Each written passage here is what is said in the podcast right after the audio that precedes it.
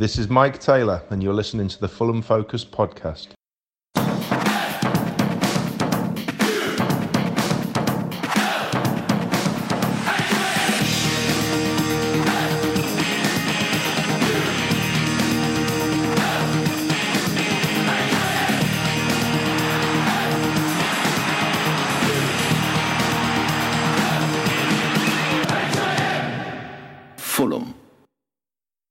Right, yes, I'm joined by Morgan Cowson to talk about one of my favourite goalkeepers and probably one of my favourite players to ever play for Fulham.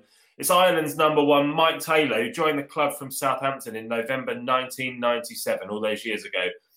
Morgs, what did you think when he signed? Because it was around the time of massive change for the club, both on and off the field, with Al Fayed coming in a few months earlier, sacking our beloved Micky Adams, installing Kevin Keegan and Ray Wilkins, and then dismantling a very popular team who'd just been promoted overnight to be replaced by players from a higher level um, across the board, really. So, yeah, what, what what did you make of it when we when we brought in Maik Taylor?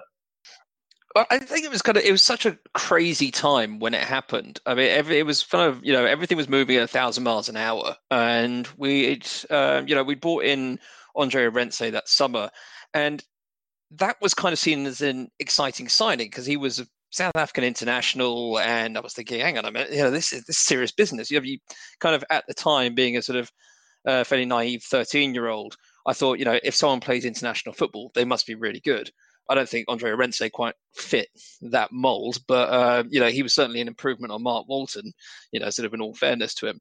But then when we bought Mike in, I was really excited because I'd seen him play quite a bit for Southampton, and um, I'd even see, I think I'd seen him play for Barnet uh, when they signed after they signed him for a few hundred quid at the army or something, whatever it was. And he's when he signed, I was like, this this is a really cool signing. I'm really you know really looking forward to seeing him play. And you know, it's you know the rest is history, as they say. He did not let us down once. I don't think you know. Obviously, every keeper makes a mistake, but I can't remember a real blatant error from him in the whole time he was there.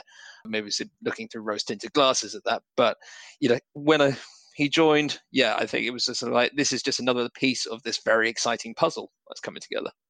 Yeah, I was, I, I wasn't overly excited, but I was really disappointed that all those players that had served us so well the previous season were were being done away with one by one. You know, you brought in Coleman, we brought in Pesh, um, Paul Trollope, Alan Nielsen, and like you say, Andre Arendse came. Uh, we weren't renowned for having a lot of international players back back in those days, but I, from memory, I don't think Arendse really broke into the team. I think Mark Walton was in goal for the start of that season. Um, yeah, I don't know. Did he get injured or something, or he was possibly, away on yeah. international duty? He just he never quite got in there. And I think when we signed him, I think it was just like there was this level of expectation that he was going to be really good and step straight in. But he, yeah, I remember him playing in a friendly, I think against Spurs or Charlton or something like that, Mm.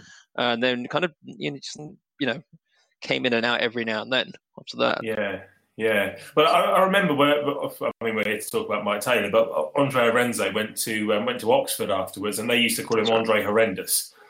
So that's um, that's the sort of player that we're talking about there. But um, when, when Maik Taylor signed, I think it, it was in a massive period of transition, and results weren't particularly brilliant at that time. Whilst the team was put together, and I think we'd had a, a draw with Brentford at home. Mind you, we never beat Brentford at home at the moment, do we? And um, we, we, we'd had some poor results, and I think I remember I remember the enclosure, which is now the Johnny Haynes stand, singing "We are shit, we are bad, give us back the team we had."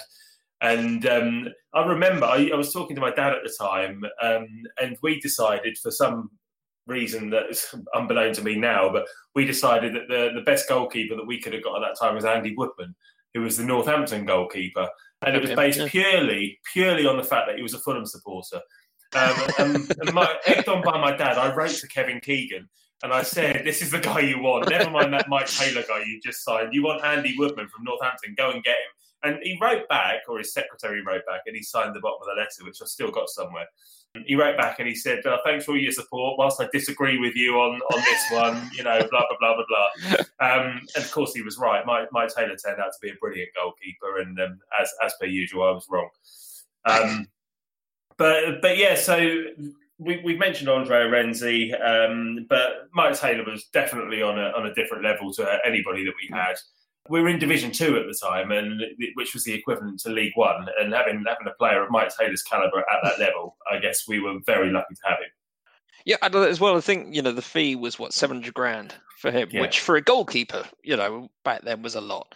And you know, we signed. Uh, I can't remember. If we, have we signed um, Cookie before then?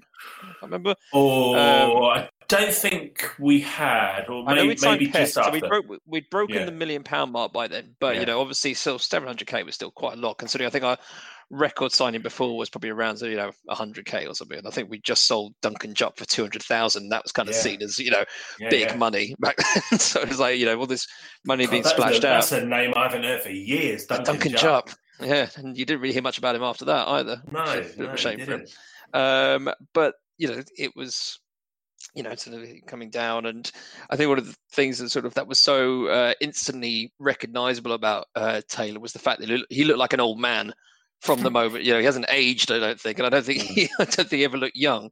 Uh, he just like this, you know, this hardened ex-army bloke who sort of uh, and played a bit like it as well. You know, there was uh, there was no bullshit. It was just you know, no fuss. Just yeah, that's how he was. Yeah, yeah, he, he was brilliant. I, I really liked him, and yeah. I'm sure, uh, sure, Mike, if you're listening, you'll really appreciate the fact that you've just been called an old man and you've always looked like an old man. But how you doing, Mike? yeah, but you haven't aged, so I mean that, that's a, that's, yeah. that's a good thing. Yeah, yeah. There's a there's a compliment somewhere in there, I think. Yeah. Um, so Mike was our number one as we achieved two promotions in three seasons, culminating with promotion to the top flight for the first time in my lifetime. Uh, both promotions massed over 100 points. Which of those two promotions were your favourites? So we're talking the Keegan one or the Tigana one. I mean, obviously they were both amazing. They both had their own sort of, you know, great points to it. I think sort of from my point of view, obviously I'd never seen Fulham in the Premier League. I certainly hadn't seen them in the in Division One as it was then. I think it was under Keegan we'd had actually under Tigana as well. We'd had really poor preceding seasons. So it was quite sort of, you know, it was refreshing football each time, you know, either Keegan or Tigana came in. I think the season we went un- up under Keegan, it was so it was it was a novelty about it being so good. I mean, obviously under Micky Adams in Division Three, when we'd gone up, I was a little bit younger. I was still sort of like you know getting used to sort of watching football full time. I think it was um yeah with all these new players, they started to gel. We were just playing really great football, and I think looking at that, I was, I don't know, it was, it's hard to say which was best, but I think, you know, the fact that we went up from Div 2 with over 100 points was sort of like, you know, that first time that we realized that we were, uh, you know, could potentially be a big club. When we were in Div 1 and under Tigana and went up with over 100 points, by the time we actually went up, and even during that season, we weren't seen as a underdog anymore. Even when we played like Premier League teams in the cup, we were seen as kind of almost one of the big boys because we were under we were one of the original clubs under foreign ownership with a lot of money at our disposal. So it was almost like we were this massive fish in a small pond. Whereas in Div 2, we were still kind of like, okay, you know, they're spending a lot of money, but they're still a lower league side.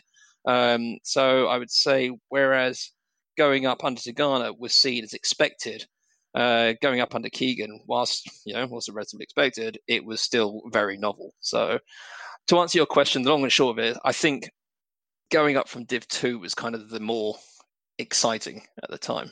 Div going up Div one was just like right, we've got there now. I, I, think I understand what you mean. Uh, the, the, season we went. I don't know. I was with... going on for a long time, so I mean, yeah, we got there. I think eventually. I knew what.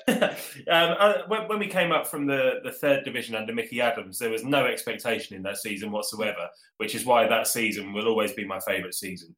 Uh, the season when we went up with Keegan, we uh, were just spending a lot of money and we just had a really good time on the way up. I remember just going everywhere and, and singing "You'll Never Play Us Again."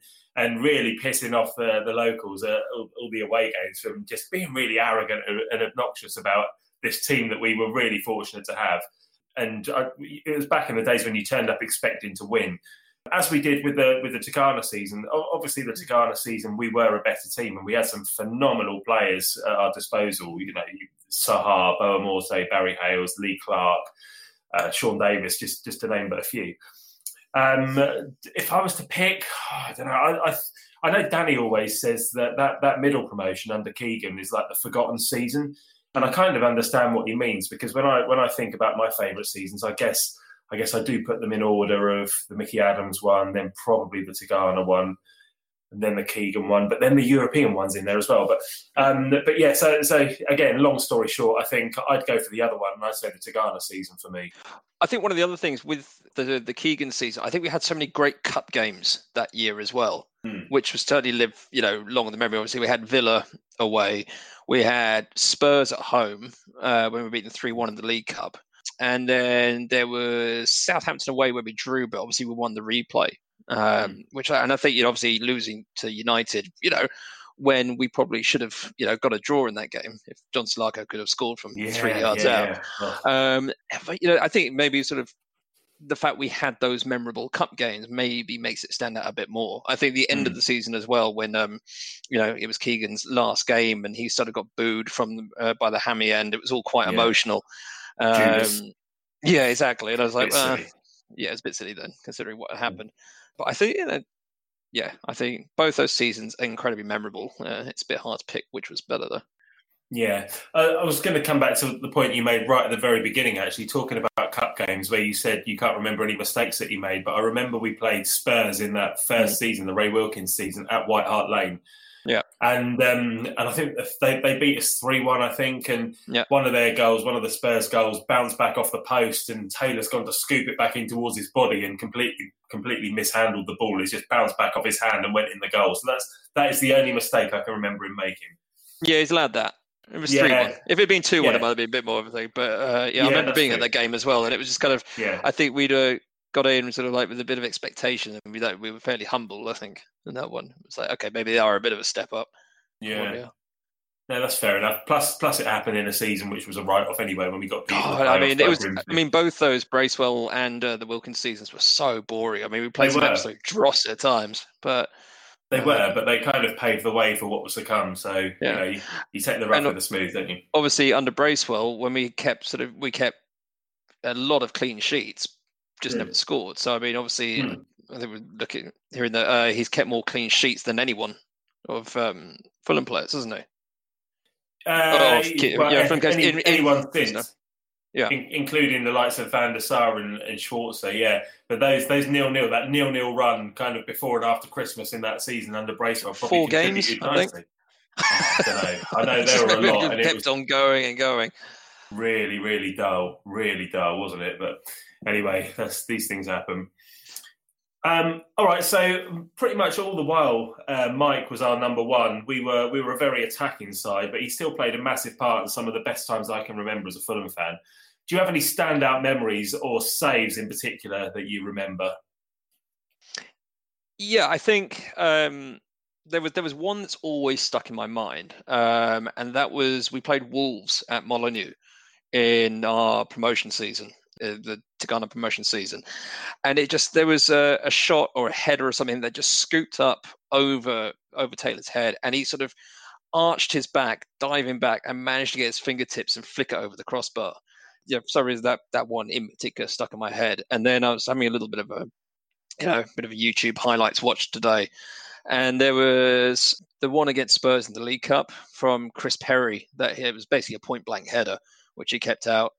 Um, And against Villa, and it reminded me sort of having uh, when we were up there um, in the FA Cup match that uh, in the second half, obviously they lay lay siege to our goal, and he was just there, sort of like you know knocking everything away. And it was um, you know it's games like that. You know, cup games, yeah, you may say they're less important, but you know some of those performances he really you know got up there for the big ones but at the same time he's just like he was just one of those keepers that was so solid and so consistent that you know whilst i can't remember you know a lot of individual saves there are just you know even when he was called upon when uh, Van der Sar got injured in the in our first season in the Premiership, he um, you know he just didn't let us down. And I think it's if a keeper can be memorable by not making mistakes. I think that's kind of a know, that's kind of a big deal as well.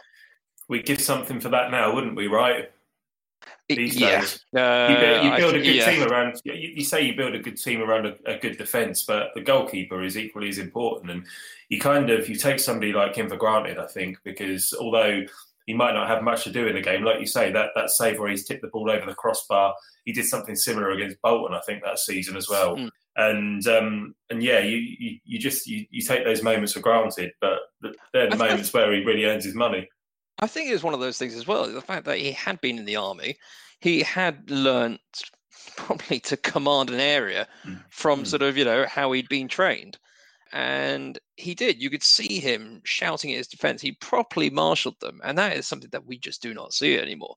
Uh, you know, obviously there we have had keepers that can do it, but I mean, none none of our sort of batch at the moment particularly good at it. Um, and that's you know you kind of feel like you know all the shot stopping, crossing, you know, positioning training. You know, they should spend sort of a good sort of half an hour, an hour each day on learning how mm. to shout at each other. so yeah, it's no, kind of like you know maybe as a uh, you know I'd be quite interested to see how he is as a coach because I know he went to Walsall for a bit. Yeah, well, he was at Northern Ireland as well, wasn't he? Up yeah. until uh, earlier in the year, but I think uh, he may still be at Walsall now as goalkeeper coach. Oh, okay, fair enough. I didn't know if he'd left or gone on to yeah, uh, one of the slightly big clubs. But yeah, he, I mean, he would. I can imagine he'd be a great coach. Hmm. But yeah. yeah, we'll see. Maybe he might, he might, he might end up back here sometime. I mean, I know he's he's a he's a Hampshire boy, yeah, he before, before he moved to Germany. But he, um, yeah, so you kind of imagine he'd probably end up somewhere around there. But yeah, maybe he's got friends up at uh, in the Midlands as well.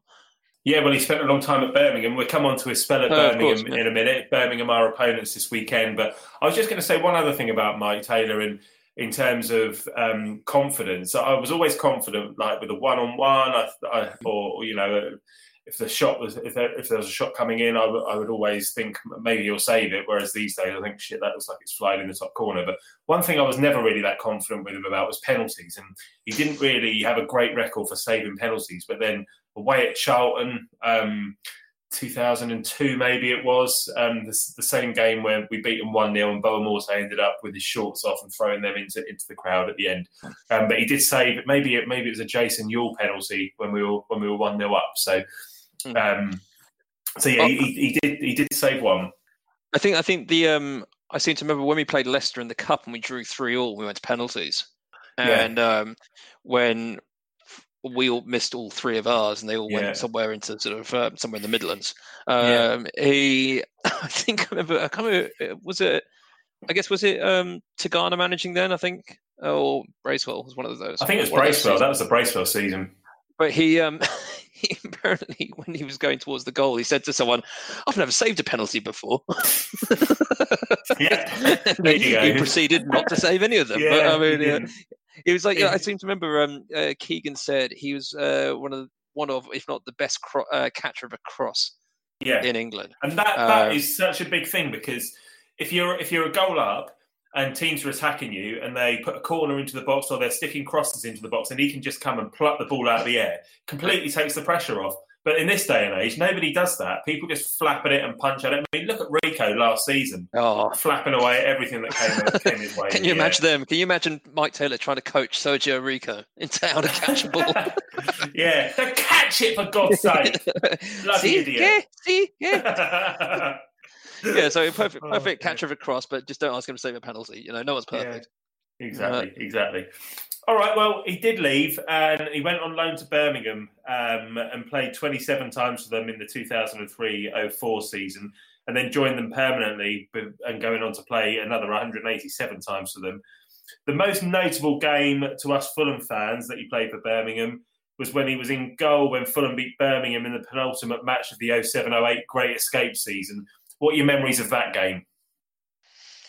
I remember watching that in the middle of the night in Sydney, and just I remember by that point it was kind of becoming very real that we could stay up, and I think you know it was it was so stressful, and I don't you know I remember bits of these games because I think they were sort of got to the point that they were it was a matter of just sort of resilience in watching as well as the you know, players playing. So I think it was sort of yeah, yeah. I think it was you know just a matter of relief really that we were going into the last game with the potential to stay up rather than sort of overjoyed that we'd won. I think you know there was just that sort of last bit of we're, we're getting there. We can do this. We've done the hard stuff. Now we just need to beat Portsmouth, which was I think you know that was it.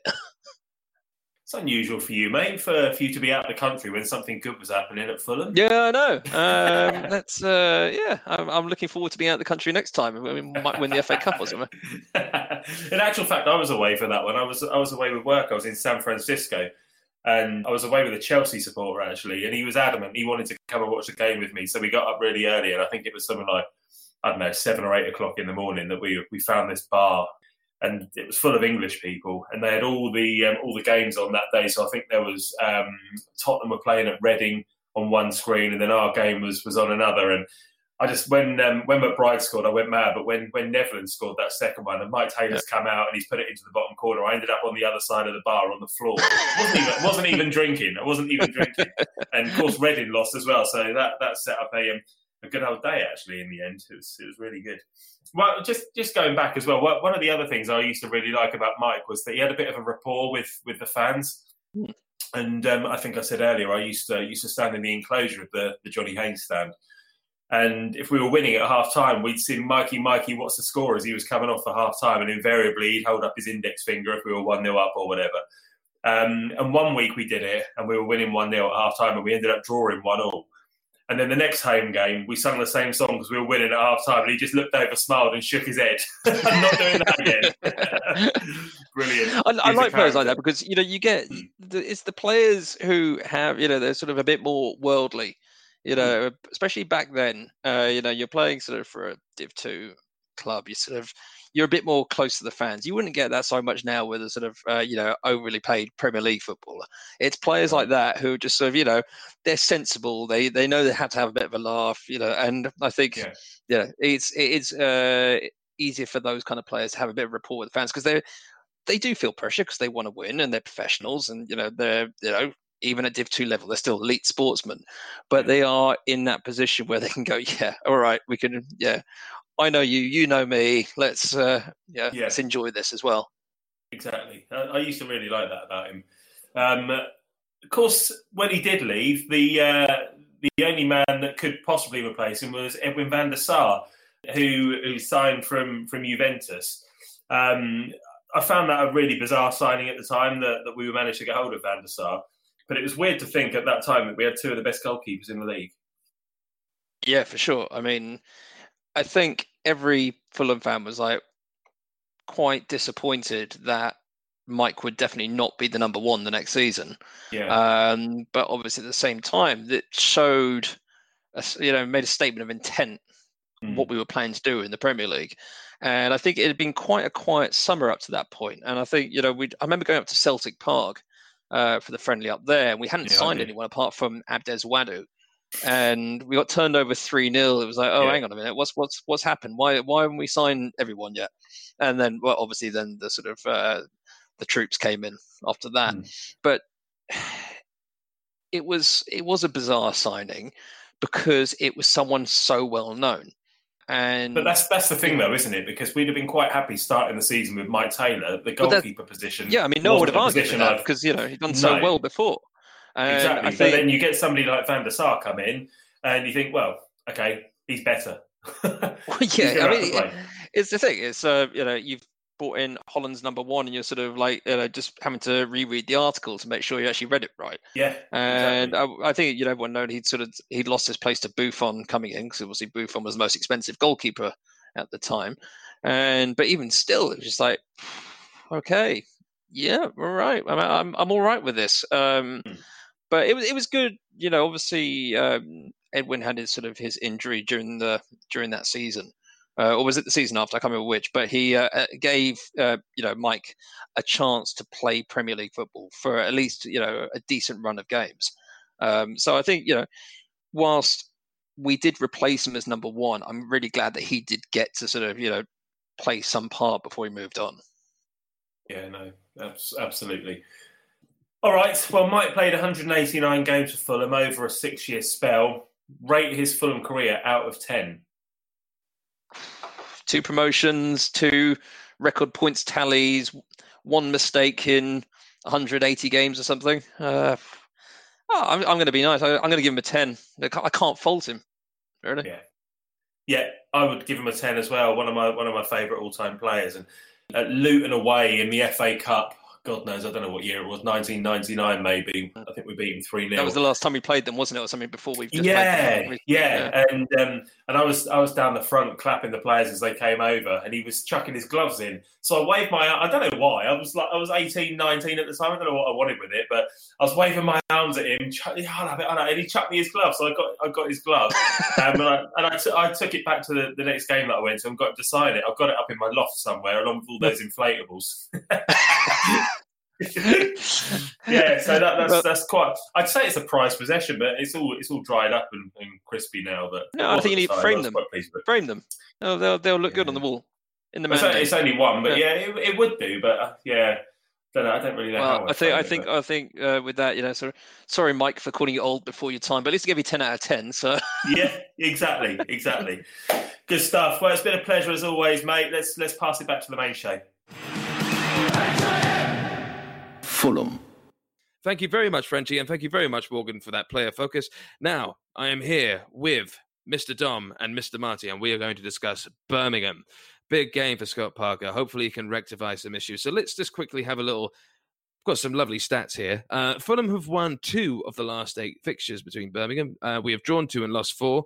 Our last meeting was back in 6th of May 2018, a 3 1 win for Birmingham, which ended our unbeaten run, a win which could have given us automatic promotion. Fuck it. But we have only won twice against them, both home and away, since our first relegation back in 2014. Let me think. Uh, recent former players of both clubs include David Stockdale, Kevin Fry, Dan Burn, uh, Papa Bouba Diop, uh, Maik Taylor, who they've just spoken about, and Sonny Aluko as well, actually. Yeah, I forgot about that. So, anyway, let's just quickly have our thoughts of what we need to do for this game. Marty, how would you line up for this? Do you think it's time that MLM should actually potentially not be in this lineup, or we should have Steven Sessegnon on the right with Denis Odoi on the left? What do you think Scott Parker will do to rectify the crap that was last weekend?